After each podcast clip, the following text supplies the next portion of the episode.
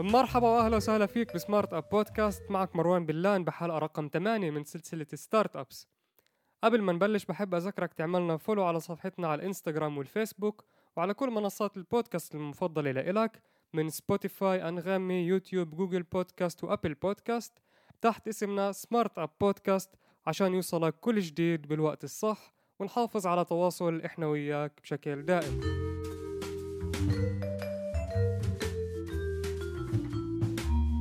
كثيرين بفكروا إنك تبني شركة صغيرة أو startup هي فعالية نغشة وبسيطة ورح تعمل من وراها ملايين الدولارات بسرعة بدون ما تشتغل كتير. وحتى في ناس تتعامل مع startup زي سحبة يا نصيب على ال chance تتعامل معاه. زبطت ممتاز ما زبطتش نرجع لنفس النقطة اللي بلشنا منها.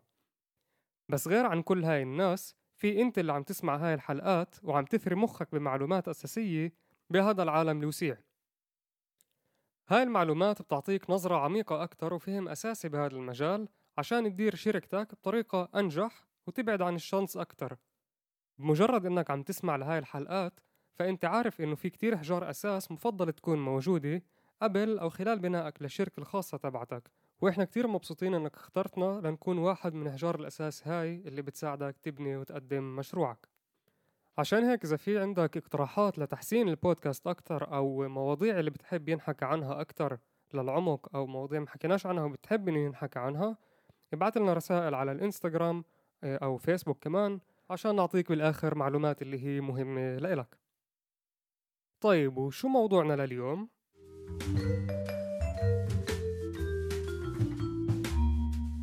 بالحلقة الأخيرة حكينا عن الأقسام الأساسية اللي موجودة ب startup واليوم بدنا نعمل zoom in على قسم أو أو بالأحرى على جزء من قسم اللي هو جدا حيوي ل startup.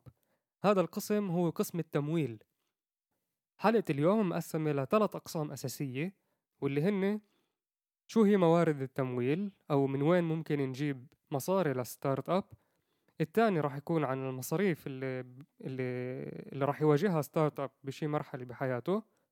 والقسم الأخير بدنا نحكي عن كيف كل حدا اللي أعطاك مصاري راح ترجع عليه بالفايدة راح يربح من هاي الشغلة. مثل ما بنعرف أي مشروع بيبدأ بفكرة بسيطة اللي بدها كتير شغل عشان تصير منتوج الناس تقدر تستعمله. وعلى كل واحد من المراحل تبعت حياة ال startup في درجات مختلفة من التمويل. وكل ما تقدمنا وتطور المشروع كمان المبلغ اللي راح تحتاجه راح يكبر معاه أكتر وأكتر والمصاريف راح تزيد. إذا بدنا نطلع على حياة ستارت أب فهي مكونة بكبير من ثلاث أقسام. بالأول في عنا بحث الفكرة الأساسي بعدين بدنا نطورها أكتر ونبلش نبني المشروع. بالمرحلة الثالثة في عنا نمو سريع وكبير. وبكل واحد من هاي الأقسام في درجات مختلفة للتمويل اللي إحنا بنحتاجه من ناحية كمية مصاري اللي عم نجمعها والموارد اللي عم نجيب فيها هاي المصاري. فهات نفوت شوي أكتر للعمق ونفهم الإمكانيات ل آه، أو مصادر التمويل الموجودة ومتاحة لستارت أبس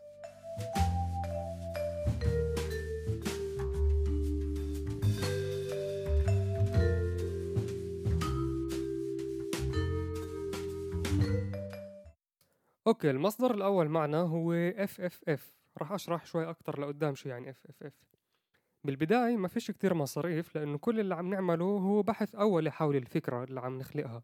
فالمصاريف بهاي المرحلة بتكون مصاريفك الشخصية ومعيشتك. فمفضل يكون معك شوية مصاري على جنب اللي يعطوك نفس تعيش عبين ما تطلب مصاري من ناس تانية وأصلا تقدر تقنعهن يعطوك هاي المصاري. لما تبدأ تتقدم أكتر بالمشروع وتبلش تشوف إنه والله في بصيص أمل من هذا المشروع فرح تزيد شوي المصاريف تبعتك. فممكن تبني موقع أولي أو آه، أو بدك تفحص مثلا مع محامي عن قديش فكرتك قانونية أو تبدأ تطور المنتوج وإلى آخره من الشغلات اللي بدك تعملها. هون بالضبط بيجي دور الناس اللي حواليك وبتوثق فيك وبدها تدعمك ومش راح تزعل منك بأي شكل من الأشكال.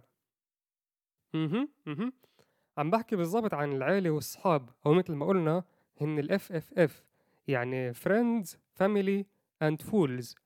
يعني صحابك عيلتك والناس الأغبياء اللي ممكن يدعموك بشوية مصاري عشان تقدر تكمل مشروعك كمان شوي. المعيشة الأساسية بمجتمعنا مش هالقد صعبة فبتقدر تنام عند أي حدا من العيلة أو توكل عند خالتك خالك عمك عمتك وبظبطوا لك الوضع من هاي الناحية. بس هذا الإشي ممكن يكون أصعب لما بدك تيجي تطلب منهن مصاري.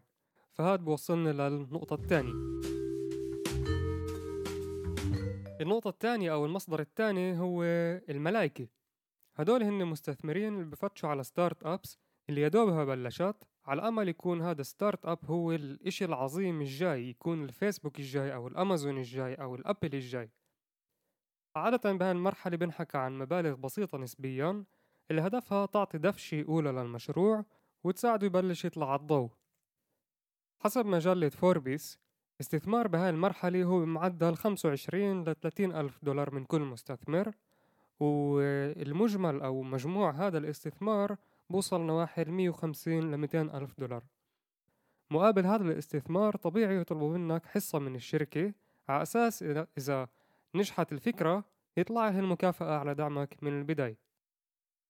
المصدر الثالث هو إنك تاخد مصاري من حدا والحدا بهاي الحالة هو البنك. البنوك عندهن كتير مسارات اللي فيهن بدعموا مشاريع أو مصالح جديدة عن طريق إنهن يعطوهن قرض من المصاري اللي لازم ترجع لهن إياه بعد فترة معينة مع فايدة.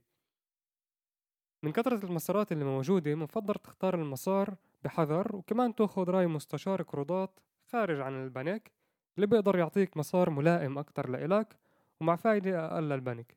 يعني يطلع عليك أرخص المشروع هذا. المشكلة بقرض من البنك هي إنك مجبور تسده بشي مرحلة بدون علاقة لإذا نجحت بالفكرة ولا لأ. عشان هيك مش عم بقول إنك لازم تروح تاخد قرض من البنك. أنا بس عم بعرض الإمكانيات وإنت تختار الإشي الملائم لإلك والملائم لل business اللي عم تعمله.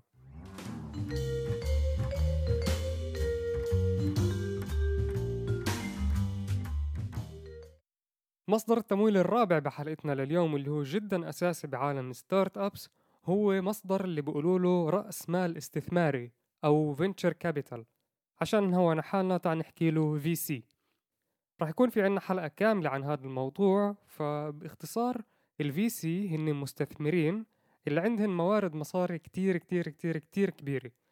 وهدفهم يستثمروا هاي المصاري بمسارات ترجع لهم أرباح كتير لقدام. كل VC بيكون مختص بأنواع مختلفة من startups اللي بفضل يستثمر فيها أو بالمبلغ اللي هو مستعد يستثمر فيه. مش مهم إسا كيف هن بيعملوا مصاري أو من وين بيجيبوها. المهم إنه هن على استعداد يستثمروا بالشركة مقابل اشتراكي معك ب startup إذا عندهن إيمان فيك.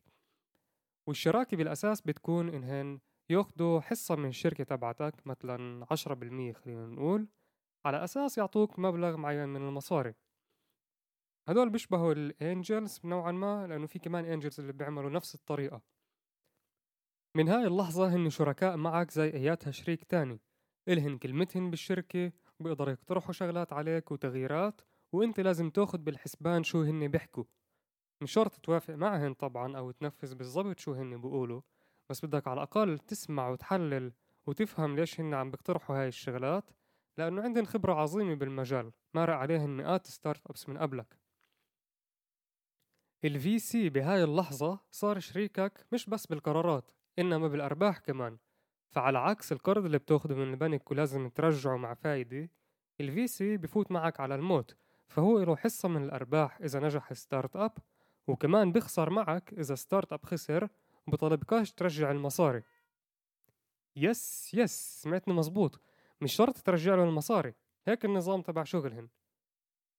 كيف ال VC نفسه بيستفيد من كل هاي الخرافية إذا في احتمال يخسر كل مصرياته اللي حطهن على الشركة تبعتك؟ جواب لهذا السؤال رح يكون بحلقة ال VC رح نحكي بالتفصيل عن كل هاي الشغلات.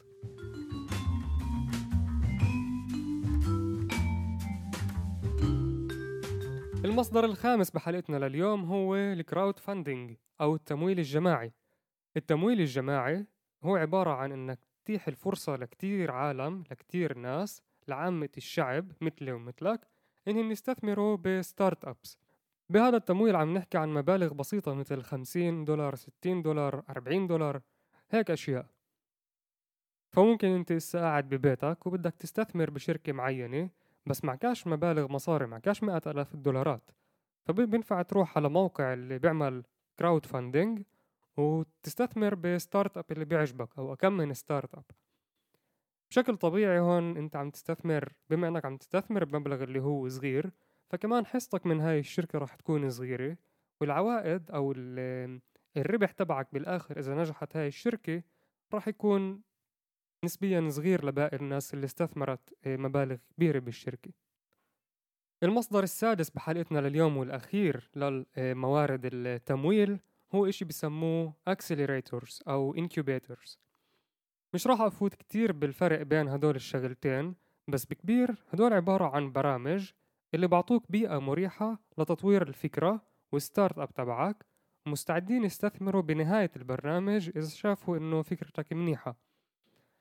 أكيد بتعرف كل برامج المواهب اللي موجودة بالعالم آه، اللي فيها أنت بتيجي بتقدم للبرنامج. خلال الفترة تبعت البرنامج بيساعدوك تطور شوي موهبتك أكتر. وكل الوقت في عندك مراحل جديدة اللي لازم تتخطاها عشان تربح. وبالنهاية في عندك الرابح آه، الكبير آه، اللي باخد كأنه تمويل. فبنقدر نفكر فيهن لل incubators وال accelerators كهيك برامج بس بعالم startups. بالإضافة للبيئة المنيحة اللي هن بعطوك إياها هدول البرامج عندهن كتير معارف وممكن يعرفوك على مستثمرين اللي معنيين بشركة زي شركتك وهيك أنت بتطلع كمان مستفيد إنك تكبر النتورك تبعك أو الناس اللي بتعرفها ومستثمرين حوالين الموضوع اللي أنت عم تعمله.